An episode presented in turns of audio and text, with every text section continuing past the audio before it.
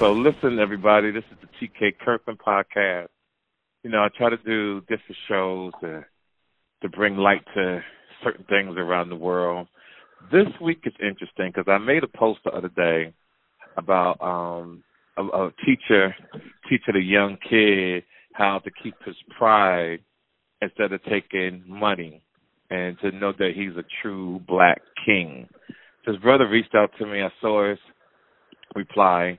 Didn't say nothing special. I just felt that when I saw it, that he said teachers don't get enough credit. And that is so true.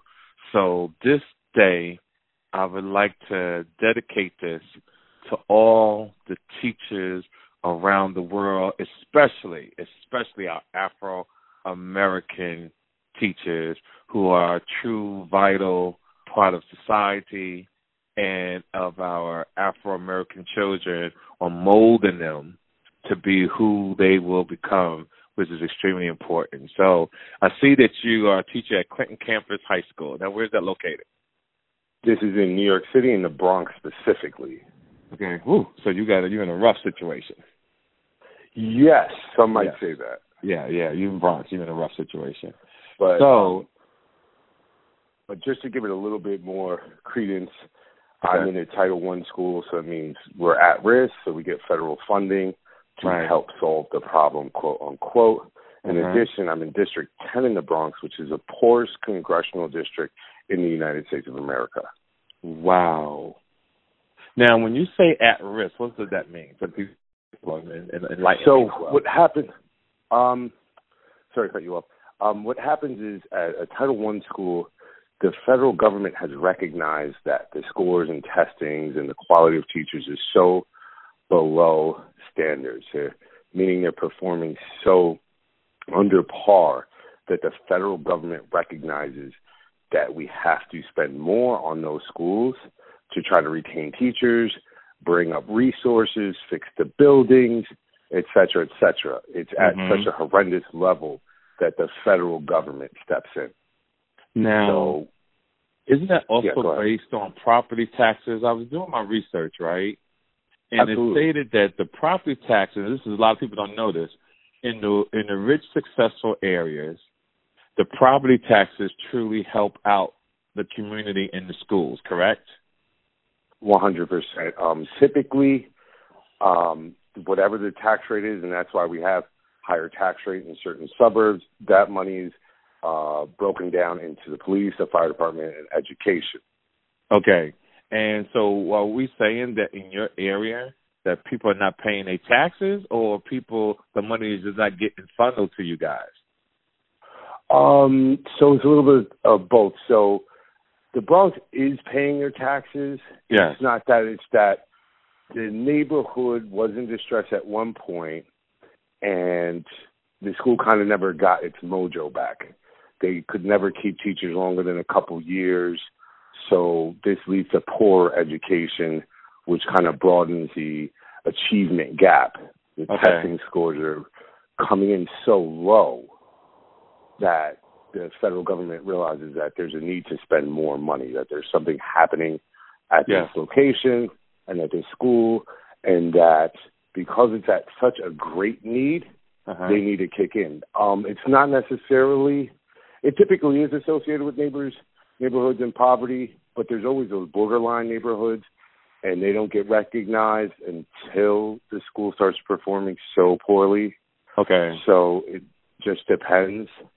Um, now, New York State is weird. New York City is particularly weird because the business um, tax is so high that people's property taxes is subsidized in New York City particularly. Okay, explain that. And so if you compare, um, for example, I'm in a section of the Bronx um, about a half a mile, mile and a half to the border of New York City to the next county, which is Westchester County, which is where the okay. suburbs begin, Yonkers, yes. Scarsdale, and things like that. Mm-hmm. Um, for the same size property, they would pay about triple the amount I would. So I'm between five and six thousand dollars a year. I put my stuff out there. The same size property for about a twenty-five hundred square foot property, just a mile and a half over, would run you about fifteen thousand in taxes wow. per year. Now that's because they're not being subsidized by the businesses of New York. Right. Those municipalities that would normally get their budget only from or primarily from the, uh, you know, that those residents' property tax in New York State is offset by the major corporations. Mm-hmm. Okay, interesting. So now what is it that, let's go, let's go deep into schools, because I travel a lot. I've been out of high school for many years. My kids go to private, predominantly um, suburb schools, which is, you know, I'm not going to be ashamed to say that. But I come from the hood. I'm from, from Jersey City, New Jersey, straight hood, not a high school. And the things that I hear about bullying, the things that I hear... Hold on a second, wait, hold on. Yeah, that was my son, so you got to take that call. Okay. Mm-hmm. Yeah, so now how I, is it getting that bad that women are intimidating other women to become gay and bogarting them and all this kind of stuff? Can you explain to me what's going on so our fans, the people who got have kids in school who are blinded by and not putting their ear to the street, I need them to know what's going on, and then we'll come back to education, et cetera, et cetera, what we can do for Absolutely. Your school. Okay? Um, so, again, here in the Bronx, there's no shortage of bullying, bullying and, and violent instances. Yeah. Um, the major thing, I, I think there's two parts to the story. So I okay. think naturally kids go through the adolescent phase. They're showing off, right? Okay. Especially right. in ninth and tenth grade. Males are trying to assert some dominance or trying to find their roles, alpha, beta kind of roles. Uh, females are starting to find that they're having an allure toward men. Um, and nowadays you have the internet, right? And as I say right. the internet, I mean social media and things of the like. Um, this has changed the game vastly since I was in high school. Man, so I graduated in two thousand two. Okay. I'll give you some reference. So kind of like right before the internet was in every kid's hands, mm-hmm. right? Like when I graduated, beepers were still a thing. So, like we were onto the two-way pager at that point, right? You right. Know, weren't kind. We were right before sidekicks, but um, as far as this, I mean, this has changed the game. You can be cool just because you have a lot of likes on your posts, right? Um, you can be famous just for catching a fight and having it on your account that you're the one right. who witnessed a fight and video recorded it. So there's ways in which we really don't understand right. their social dynamic, because they do live in that dichotomy of having an online presence and having a real-world presence. Mm-hmm. And they balance it much better than most of us ourselves, and much more than we would give them credit for. Okay. So navigating the online world is really difficult for a high school kid, and it's make or break. So as much as we talk about, not, you know, girls taking those crop pictures and they know what to do, these kids are even much more elaborate at it. They understand the psychodynamics behind leaving somebody on red versus, you know, mm-hmm. the, the time and in which a manner you D M somebody, quote, unquote, but also how these things lead to problems. So my school had issues where kids end up getting in fights off of online comments. People just, mm. you know, trolling or saying something, just being high school, but right. when it's online and they realize everybody sees it, those stakes are so much higher.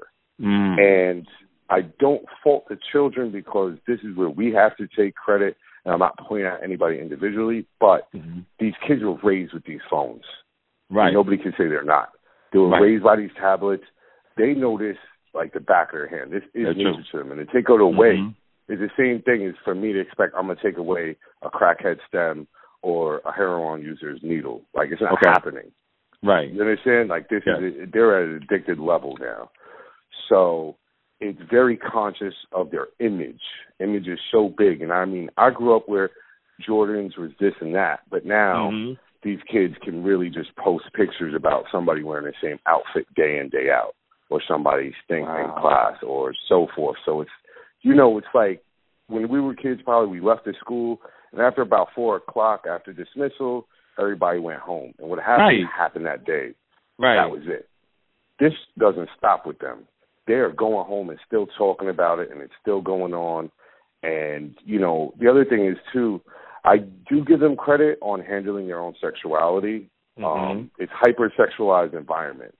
Okay. Again, I, I try to tell my students, I, I remember having to call up somebody's parents to get to that phone line and having to put on that good voice, like, hello, ma'am, you know, Miss Johnson, I'm just trying to talk to Kayla. Is that okay? And, you know, they'd be like, there's a grown man on the phone. Fuck out of here. Click. Right. And you know what I'm saying? Like, wow. So you had to go through that where these kids, they don't have that barrier. They're sending, you know, explicit photos to each other, and they're on Tinder too. You know, they're they're the kids? Each other on D Ms. The kids, man, and imagine being in high school wait, and you wait, like wait. somebody's the picture. The kids? The kids are sending, you know, crotch shots to each other. You know what I mean? And if your kid is fourteen to eighteen, they're watching pornos and, and sending flicks to each other, asking them, do you want to do this? They're, you know, sending pictures like, come through. They always will find a way whose house is vacant during the daytime.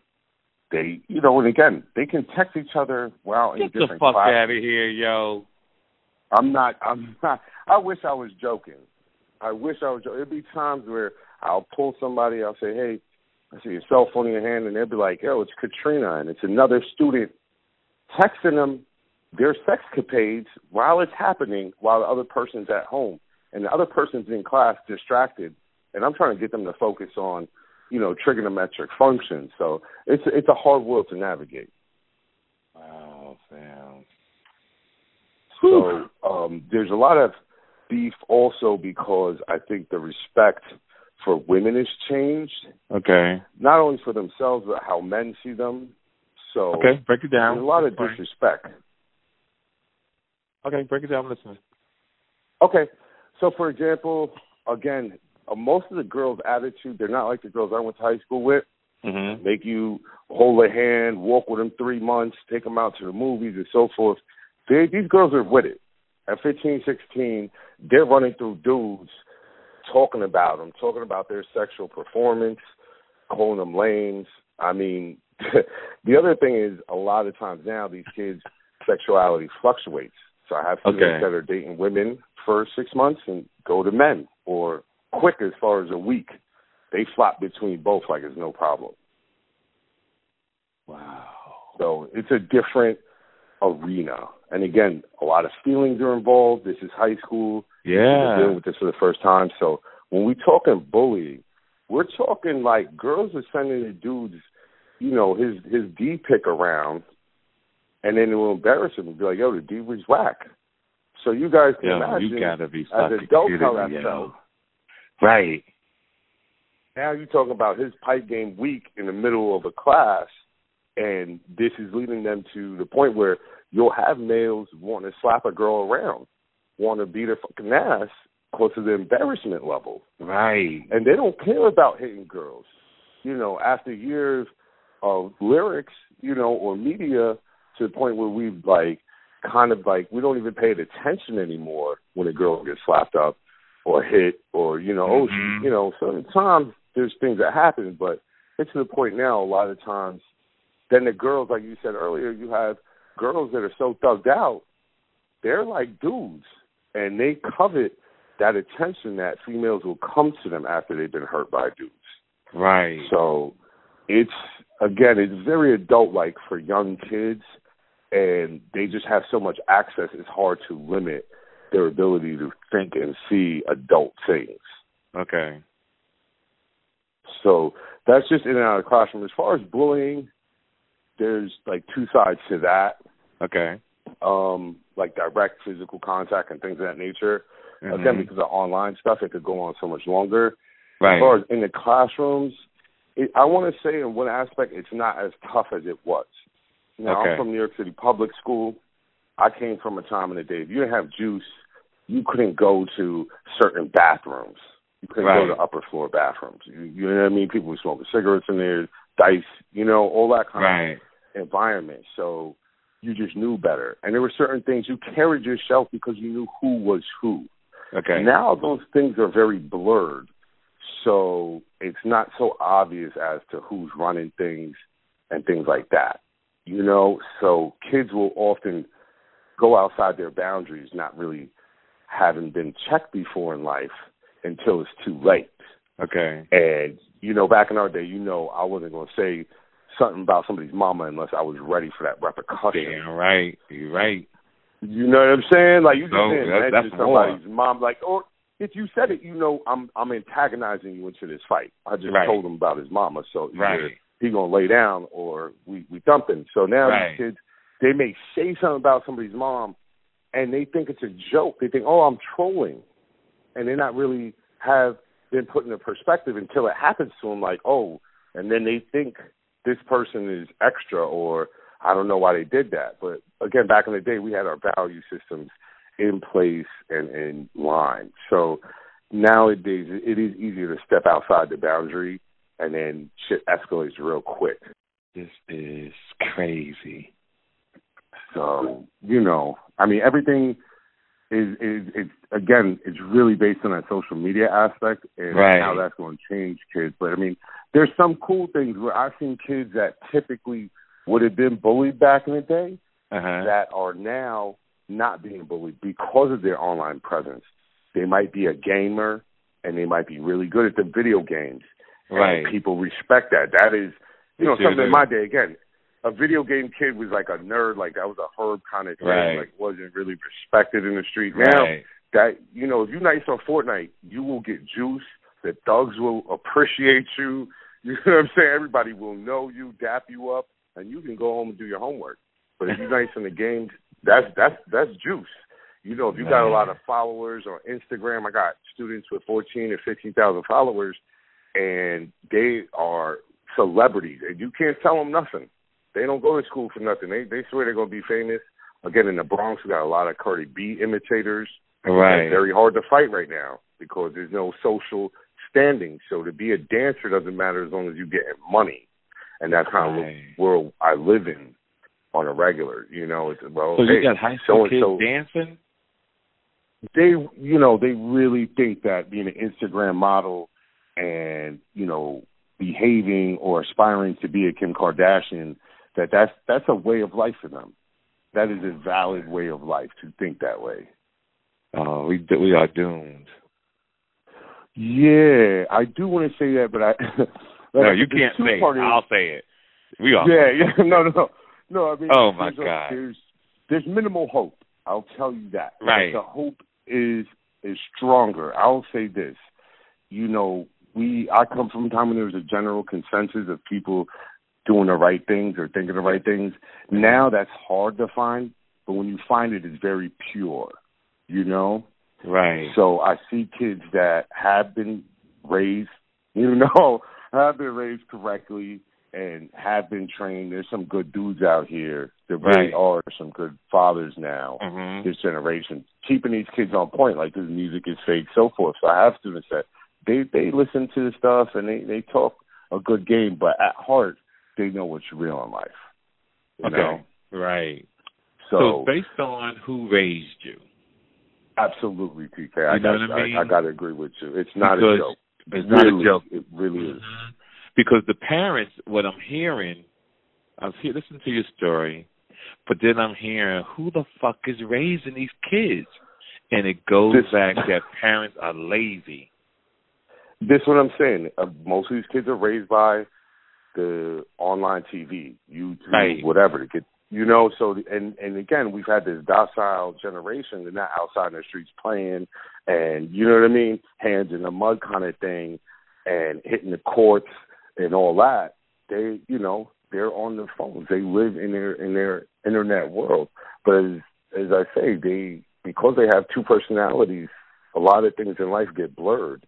And without parents to straighten that up for you, right. you're not going to recognize that. And that's why you had kids like six nine so popular. And I was able to tell my students, I mean, a lot of them come back now and they know the deal, but I told them early on, this dude's not going, he's not a real thug.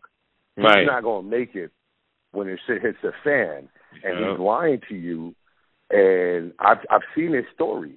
Yeah. But we, you know, thugs back in the day looked like thugs. They damn sure did. Bamboozled. He damn right. It was not being lied to. So it was for real. You know, it, that that's what it goes to, and that you know, it's funny. You hold on say, one second, fam. Um, my daughter. Hold on, please. Hold on. Mm-hmm. Yeah, I just had to get my daughter's hair done, so I'm paying bills yeah. everywhere. Okay, so what was the thing again, man? Oh, so um, just to go back to, like, who raised you is actually right. kind of how I got into teaching in the first place. Okay. Um, prior to this, I'm I'm a switch-in, so I've had a career hotel front office management for twelve years for the W Marriott and the Standard Hotel Group, so okay. Andre Balaz. And I kind of switched. I, I got into my thirties, and I said, you know, I got to do something greater with this cause. I got some knowledge, okay. right? I went back to college um, at twenty-five, so I was really able to, like, critically look at the world and see what I could do for it. And okay. at that time, Michael Brown had got shot mm-hmm. uh, in Ferguson, Missouri, and I was really distraught with that. And a couple other young brothers, and I'm like, you know, is it the way we talking to them? Is it the way we articulating? What is this problem that we're not all able to see? But then, even still, how are we at, you know, as African Americans in this country, how are we at the level where we can get more action to be done quicker than what had happened over the course of the next couple of years? Okay. And, you know, again, going back to who raised you, I read this, I was listening to this piece on This American Life with Nicole Hannah-Jones. Now, she's an African-American woman who writes about unequal housing and education, you know, mm-hmm. and systemic inequalities. And one of the things she noticed was the first quote from Michael Brown's mother, uh, Leslie McSpadden, was she said, "You took my son away from me. You know how hard it was to get him to stay in school and graduate. Do you know how many black men graduate? Not many."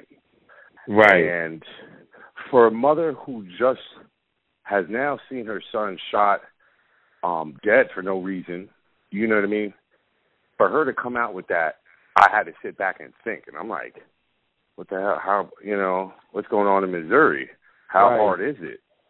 And then I, I sat back and I started looking at my friends, and I'm like, oh, damn, yeah, half of y'all have not finished high school mm-hmm. or even attempted a G E D.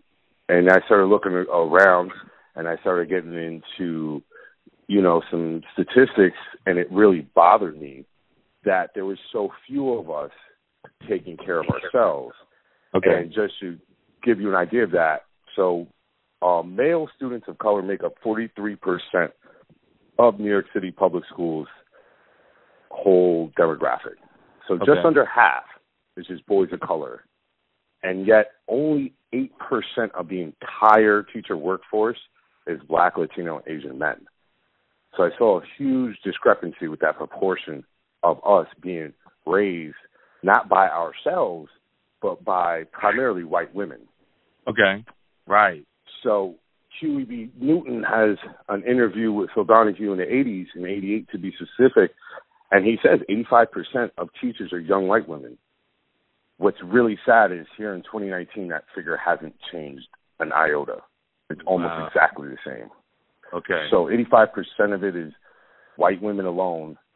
Then out of the remaining fifteen percent, half of that is about black women, and the rest is just men in color.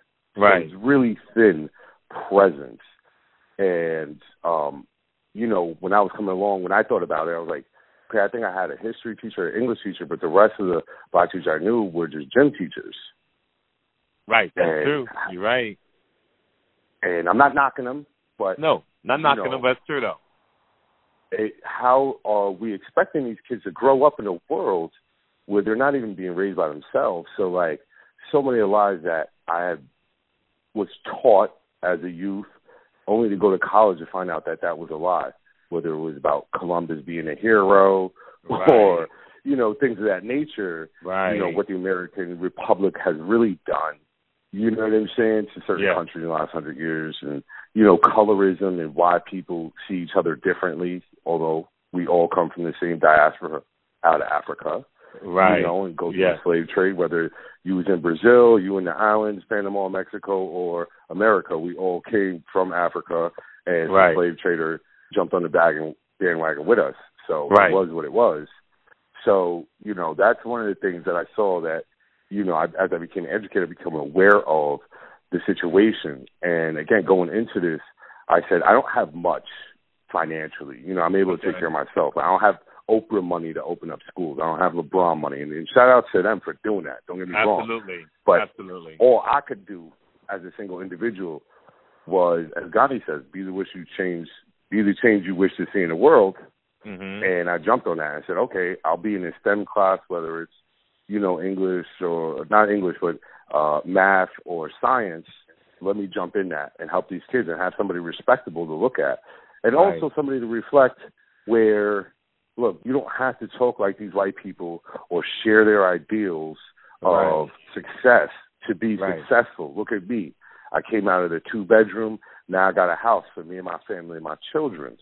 Right. You know, and I talk to them. And it's like, you know, it's not about being a rapper or a celebrity, and I'm not knocking those people. Right. But too many of our children feel that if they're not a celebrity, they don't know what success is, and they That's don't so find true. themselves as positive members of the community. Right. Again, most of my teachers, I mean, my, my students think teachers are lame, but what I tell them in New York City, you can make a hundred grand in six years in this game. It changes their idea real quick. Oh, that's yep. big money, mister. Right. And I'm like, that's just teaching. You could go be a doctor or a dentist. There's a lot of jobs y'all overlooking. Right. Because somebody may not believe in education in your family. Oh, and then that goes back to this, that goes back to this whole idea, like, how were you raised? Do your parents right. value education or not have a value for it? Yeah. Like I see with you and yours. And some people feel weird about that, but they you can't. Look, you have to get the best education for your kids. It's Damn the right. strongest leg we have up as a people. Right. And it's pretty much the only reason I see that we're not connected is not enough of us have enough education to trust ourselves. Mm-hmm. You know? And I'm not saying it always has to come from school, but we have to start learning how to teach ourselves. Like, you know, we look at Nipsey Hussle, intelligent brother, you know? Right. But he didn't go to school route, but he found a way to self-educate, which is just as equally important and valuable. Look what he ended up doing for his community.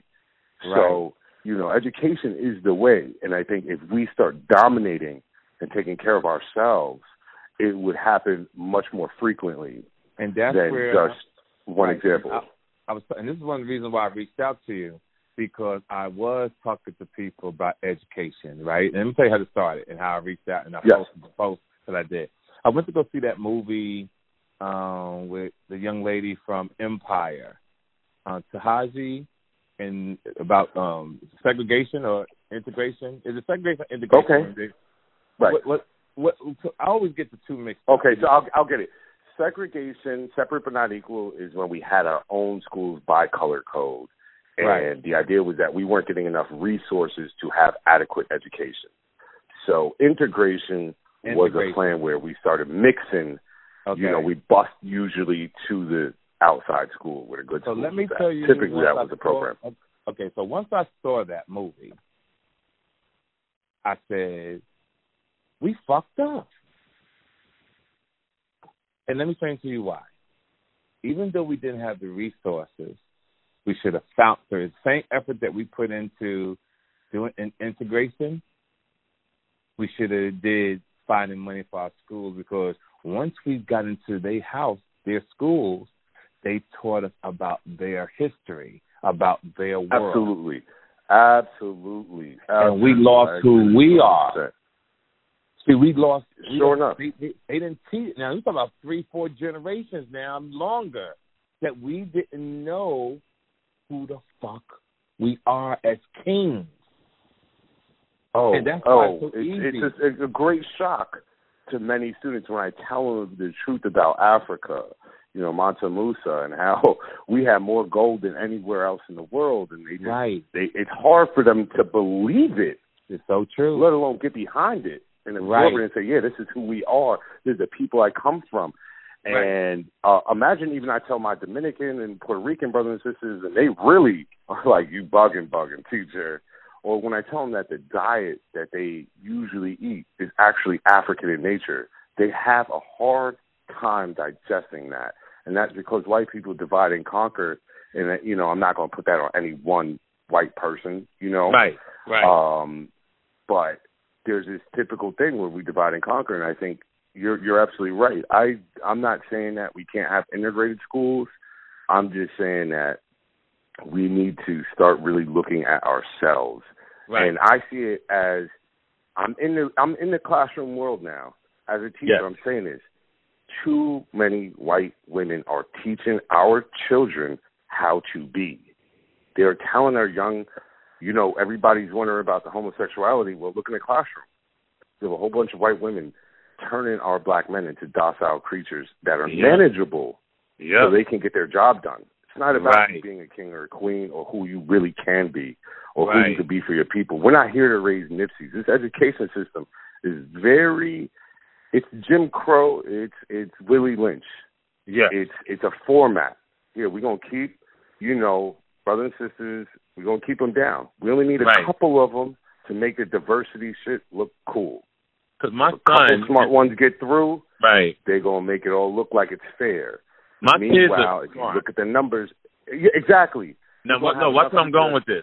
My youngest son is a black belt in karate, straight A student. His mother reaches out to me and say, "Oh, they want Nigel to come to class." I said, "What the fuck did he do?" And he said, "Oh, he was talking too much, or he was doing it." Now, my son's mom is a teacher, and we on the same page. And what mm. I explained to her, I said, as long as that motherfucker, excuse my language, fans, is getting good grades and he a black belt in karate, he's a man. He's a young boy. They're not going to make my son a bitch-ass nigga. He's supposed to... Basically. It's impossible yeah. not to talk all fucking days. You got your damn mind. A kid sitting in school from nine to three o'clock and you expect them not to talk? Is you out your fucking mind? Yo, it's impossible. It's, it's, It's it's crazy. It's but not again, realistic. System, um, they've done so many studies that they understand how much a human brain could absorb at one time, and that's why you look at colleges set up on an hour and a half here and an hour and a half there for one day. That's it. You have two classes maybe on a full-time right. schedule. You know, um, it's because they realize how much a human brain is going to absorb and actually like really understand and conceptualize. So the eight-hour school day is really just to keep up with work. It's for people's work schedules. So right. What are you going to do with the children? It's right. They're going to get used to that eight-hour work block that you're going to do on a minimum wage or the labor and jobs. Get yes. used to that, kids. Just yeah. like, you know, lunchtime, we're going to limit it to forty-five minutes when we know digestion takes over an hour. Right. Right? Like, it's little things like that that people aren't really seeing. The way, you know, the, the prison and school pipeline is very real. They get these yeah. kids very instituted and getting used to those bells and whistles, and I see it. And, again, having white people have authority over you since early on. Right. Very early on.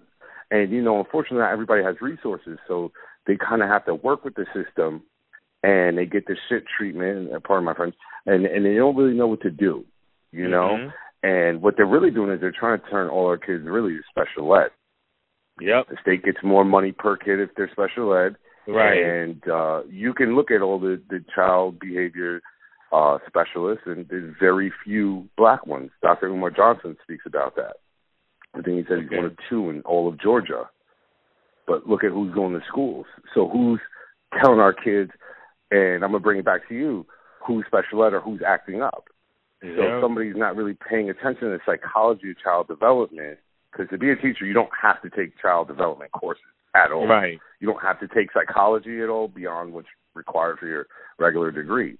Mm-hmm. And if people don't have children, how do you, well do you really know them? Right. Again, I say this because most teachers are going to be a white woman between twenty-one and thirty years old. So what worldly experience do you have to understand a black man, let alone give him direction? Right. That's going to affirm who he is, and or if it's going to negate, how do you how do you minimize the hurt you may cause? Right. You know, again, I see it when a kid, like I, I'll see kids, and I think it's normal. I'll see them, you know, beatboxing or putting on their do-rags or talking to each other about shoes, and you know, I think that's normal. I think that's part of just growing up as a kid in New York. But a lot of my colleagues will see that behavior and like, oh, they're going to go to the street. Oh, da-da-da. And these are the people I have to work with. Right. Oh, this, it ain't going to be shit. Look at this, that thing on his head, that rag on his head. Yeah. And it's like, man, he's getting fresh. He needs his ways for the weekend. You don't understand. Teacher. You don't understand. You know, I That's try to right. explain it to That's him. That's right. Um, they profile it. You know, they other profile things. They profile it. And little things, profile. too, that, like, we, we, this is where the resources go, and so that's why I'm glad I do work at a Title One school. Things like pencils. You know, okay. people will sit here and yell at these kids oh, what's wrong with you, da-da-da. And it's like, yo, you don't know which one of these kids just came from a two-bedroom with eight people sleeping yeah. on a couch or yes, walking, uh, you know, past the piss-stained elevators in the project spit on, and then they got to go past the deli where some drug dealers is probably going to be at, or old grimy men trying to pull them away or stray, right. you know, to get through the crazy people on the subway just to get to the school in the morning. Yeah. You know, and then to be very cognizant. These mm-hmm. kids know they're the troubled kids. They know I'm the black kid. I don't have a chance at life. You're so kidding they really me. Also, they, they're so resilient in that way that they don't care what people think about them. They're just going to do them. This generation is really the, we're going to do us. We doing me, you know, right. we're going to do them. And, and, you know, God bless them for that, that nobody yeah. could tear them down and that they could look at them. You know, I mean, we come from probably even you more so than me. You know, you look at the Black Panther movement, other movements right. where we were empowering young black men. You black, you beautiful. Right. Black, I'm proud. Mm-hmm. These kids see black as, you know, like Lil Wayne says, I don't even want to date dark bitches. So pardon my touch again, but who said that? Girls don't. Lil Wayne said, I when? don't uh, date dark girls. This is a few years wait, ago wait, when he was wait, having the baby mama thing with Lauren London. Um, he's not the only rapper, and if we Google it, there's a few rappers that have also said they they stay in the red bone, yellow bone area. So there's there's oh, you know man. a lot of connotation with being a young, dark, black girl, especially if your hair is not long or right. you don't look like Blac Chyna or you don't have, you know, these parts, you know what I mean? And, I mean, again, these kids are, are hearing what men want and what women want early on. These were private conversations that people didn't talk about with kids present. These kids are hearing about regularly. So they're very resilient in, in waking up and getting through the day. But, again, I have teachers that are bitching them Uh, for not having a pencil, and I'm like, you have no clue what this kid went through, and they're still hungry, and they still might not have food. You don't know who's right. parents, there's drug addicts, and, or, or even just working too damn hard, you know? And right. a lot of these people's, again, value systems come from the suburbs. When your parents made sure you had your, your bagged lunch, and you had the little tin can with all your pencils, and your lead pencils, and your erasers, and, you know, your markers right. and your highlighters. And these kids are lucky enough, most of them are waking themselves up. Nobody cares, especially the males. Uh, you know, you probably know what it's like. Young black man, you fifteen, sixteen, you grown men in the house. Nobody cares about really feeding you. You too damn big. Most people don't care about an older student. That's a cop. That's a cop out. I no, I think it is. I think most people need to, you know, worry about their kids. But as you spoken about, you have so many kids from broken homes, more than fifty percent. Right. right. So you got parents that's looking at that mistake that they made in their life. Mm-hmm. And then, you know, I, I just want to be done. I'm, I'm hitting eighteen. I'm done. I'm done. I'm done. And, and, and to the, the kids aren't getting a full follow through. Yes. And to the parents who are listening, I'm going to share something with you. Your child is not grown at fourteen, nor at fifteen, nor at sixteen or eighteen. You have to wake your child the fuck up. Make sure that your child has something to eat to go to school, and hug your child, motivate your child, tell your child to look at your child's fucking homework the same way you look at your iPhone, and the same way you look through your text messages or go on Instagram. Find out when they have having um, um, p- parents counseling, when you could go to school and visit the teachers. It, it's such an epidemic that's going around in this country that we are not truly aware of it. Because you, all you hear, right, is, oh, the kids is fucked up. The kids is bad. It's the fucking parents. Don't point one hundred percent. To the kids. Point to, have some fucking accountability. It's you, motherfucker. That's why we got mumble rapping. You don't think the kids, the kids want to read. They just can't pronounce the fucking words because you ain't read them when they was kids. Stop fucking, stop fucking out here, letting men nut in you, and you ain't got a fucking dime. You ain't got common sense to raise a child. And to men who take the condom off, to men who just want to get a nut but don't want to handle the responsibility of dealing with the woman, yo, I'm here to tell you, when you take that condom off, when you nut in a woman, she has the right to control your life to the day you fucking die. But the day you die, we have to start today. We have to start to understand what the fuck the government, this country, is doing to black men, males. We're going around shooting each other. You're killing off your own fucking army, you dummies. You're turning gay. Now, I'm not against gay people. I'll make sure it's clear that. But you got a choice to be a king, a man. And you take the choice of going another route, which is hurting your race. They know what they're doing to us, the fellas and ladies and parents. They know. They know you got to read. They know what they're doing. So it's time, everybody. This is a very important. I couldn't wait to do this show with you today. It's been on my mind all week. Stop pointing the finger at other people. Start telling young kids on the street when you see them, tell them that they can be everything they could be. Like, go get them, yo. You know, encourage them to to achieve in life. Encourage them to know from right from wrong, but at the same time have discipline, not to get caught up in drugs, not to get pregnant at an early age. Please, everybody. I do these shows to enlighten you guys. I bring some of the greatest people on earth, which is you. I do everyday people. You are the motherfucking celebrities to me. I'm your number one fan.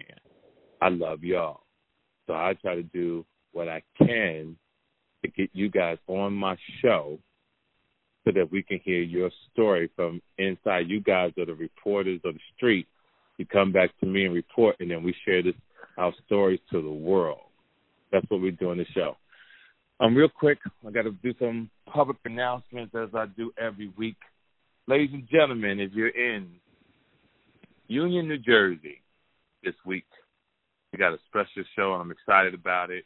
Um, Wednesday, April twenty-fourth at um, seven eight Lounge in New Jersey.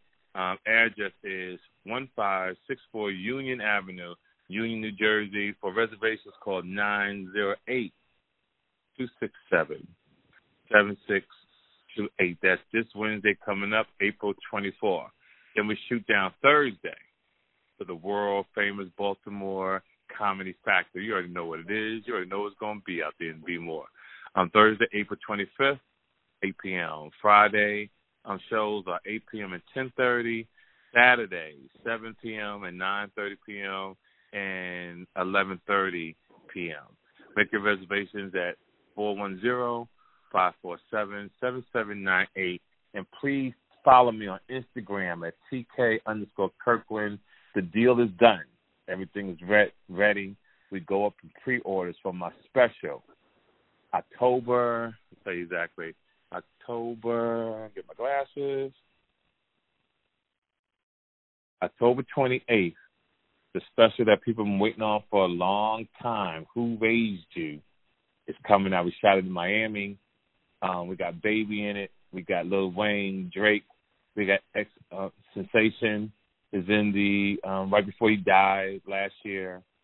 I'm sorry that took long, but with my schedule, getting things done, but we got it done. We was going to shoot with Netflix, but Amazon came across with a better deal, and we're going to do pre-orders starting in June and July, and please check it out. I swear to you, you're truly going to love the show. And remember, every week I always tell you, talk to you guys about credit. I talked to you about Cheryl Anderson, who's one of the top people in the country, in my opinion, to get people's credit together. And that's so important that if you're not thinking about it, start thinking about it. And having, walking around here with good credit, getting your life together, that's the start. It's very important that you do that. And let me give you a guide, you guys, a website that we can handle this and get ready to move on to other things in this game called life. What college did you go to, fam, while I'm looking for this thing? Oh, I went to Baruch College. It's at the City University in New York. Okay, cool. Okay. And what made you go to that particular school? Um, it was a business school, and at the time I was studying marketing communications. So just I've been in the hotel industry for a long time, and what I did get to do there is ask everybody about their life.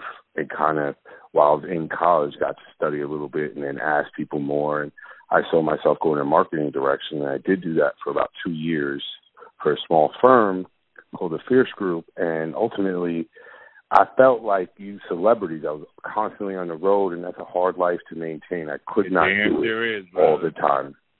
Straight up, um, hotels, back to back, to the point where you know the staff by name in multiple cities, and they know what you like and things like that. But it's just hard always not being around your friends or having access to things. So, yeah, eventually it got to me, and then that's when I said, okay, I got some money in my pocket. You know, I'm putting down for a house. What am I really going to do with the second half now? Am I going to stay in, in the hotel industry? Am I going to go this market route? And uh, my family had been in education. My mother was a teacher in New York City before me. Uh-huh. Uh, she was a physics teacher. My grandfather in Los Angeles, he was a chemistry teacher um, at Manual Arts High School. So, okay, exactly like that had, yeah, so this uh-huh. had been in my D N A. The problem with this was I also know that teachers didn't get paid at uh, for the most part at that time. Things are getting better now okay. as they're raising the criteria up. So most states right. are now pushing teachers to get masters. Like New York is one of them. Have to have your masters to teach. Is that um, right? Yeah. Okay. So there are little escape routes throughout that.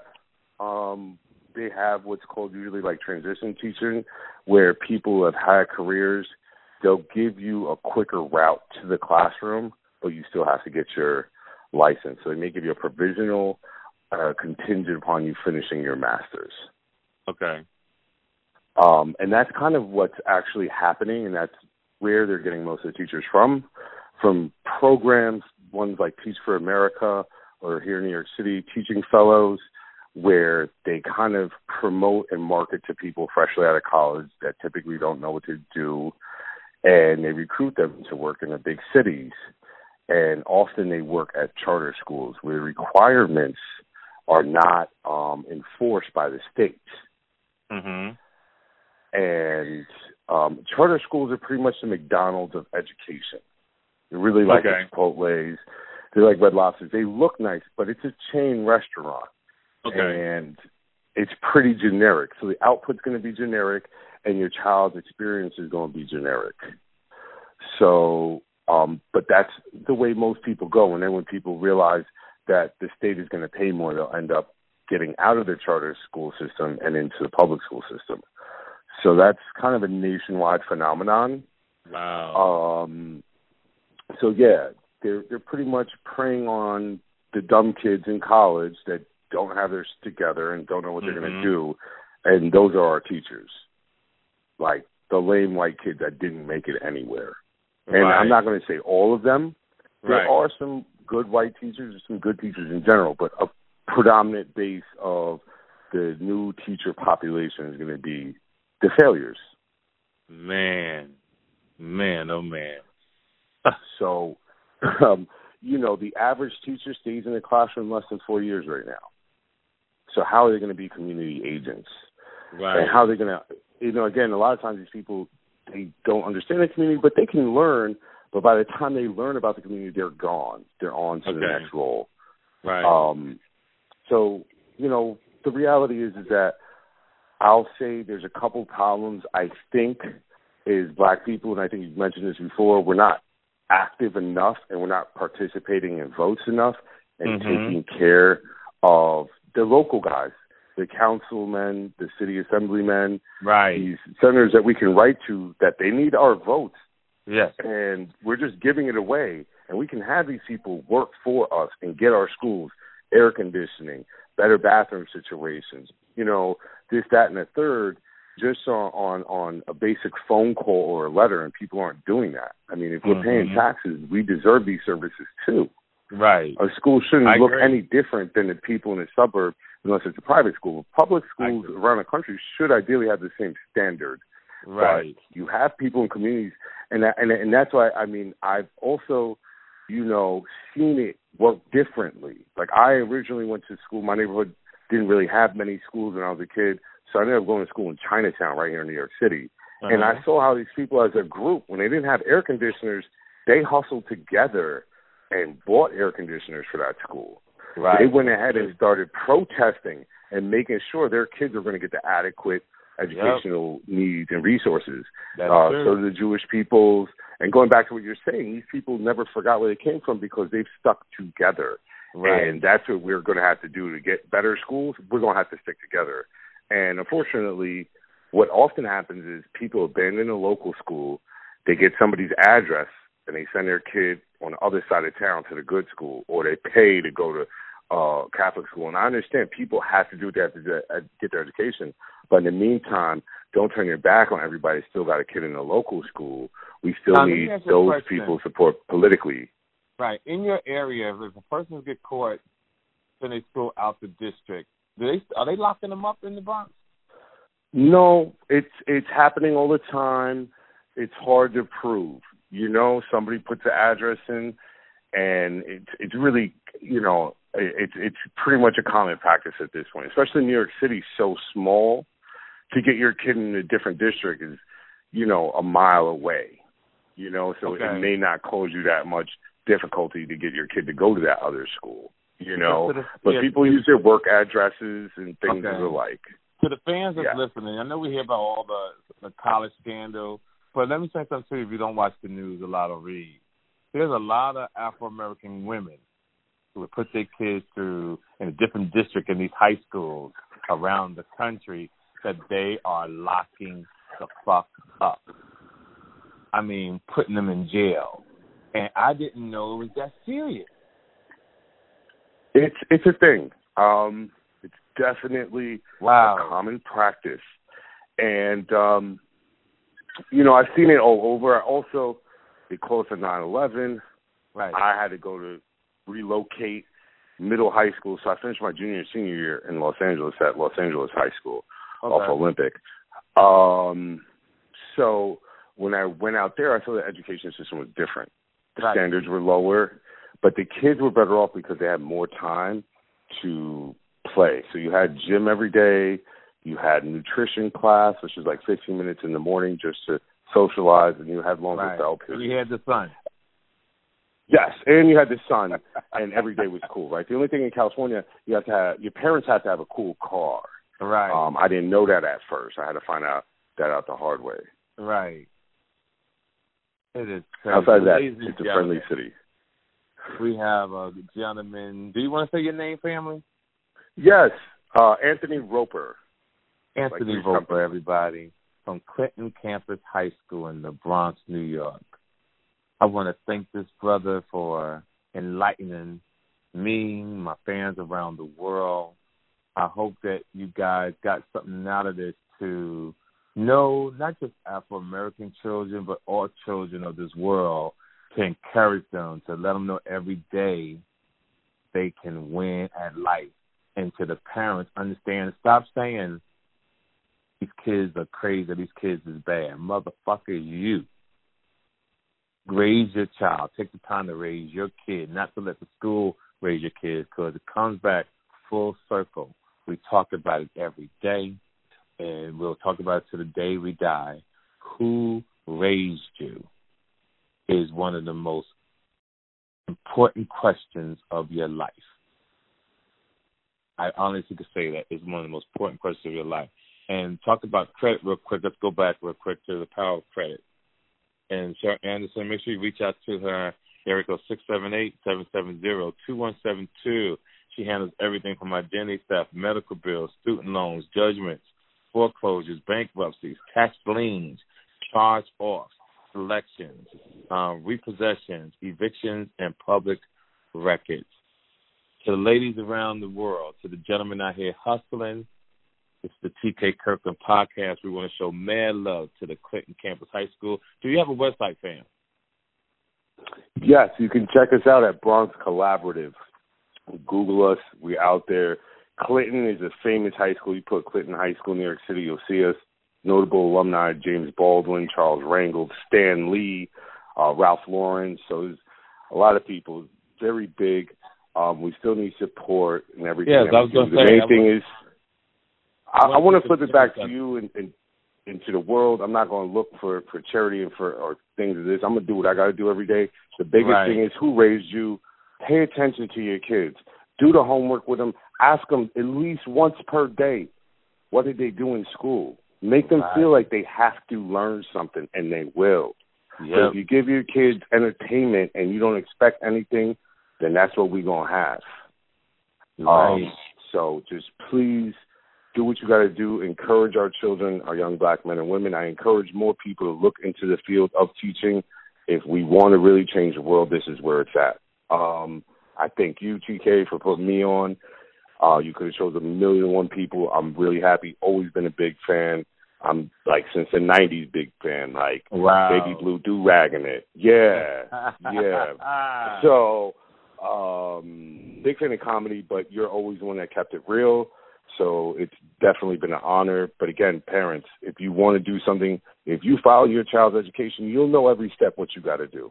You'll know yeah. when you got to go have a meeting with a teacher, when they, your education is not satisfactory. Um, speaking of financial literacy, people came to me and said, hey, I don't care about my kid knowing calculus as much as I care about them knowing what their credit score is and how to develop one. Also, car insurance loans, house loans, and things like that. So I and, and ask other teachers, start creating curriculum that we need for us that we know we're at a deficit of. So right. think about financial literacy for math teachers. I totally agree. And I'm going to give you, stay in touch with me. I'll be in New York um, June eighteenth. And the big show is October twenty-sixth, twenty-seventh. Me, Charlamagne Tha God, and the Breakfast Club at Caroline's. And we're having the premiere to my special at the Magic Johnson Theater in Harlem that Sunday. And then the, um, the Amazon special drops that Monday. So I'll leave you four tickets. And to my fans, please reach out to this brother. Even if you could send a dollar or pencils or anything that you could send to help out, I would truly, truly appreciate it. You heard it here first. The T K Kirkland Podcast, executive producer Charlamagne Tha God. To everybody around the world, may your pain be champagne. New Jersey, this Wednesday, Thursday, Friday, Saturday, Baltimore Comedy Factory. See you then. God bless you, family. Wish you the best. God bless. Thank you. Stay in touch. Make sure you follow T K Kirkland on Instagram at T K underscore Kirkland. For more information about upcoming events and more, visit w w w dot official t k kirkland dot com. This episode of The T K Kirkland Show was produced by Chris Thomas, executively produced by Charlamagne Tha God. This is an official Loudspeakers Network production.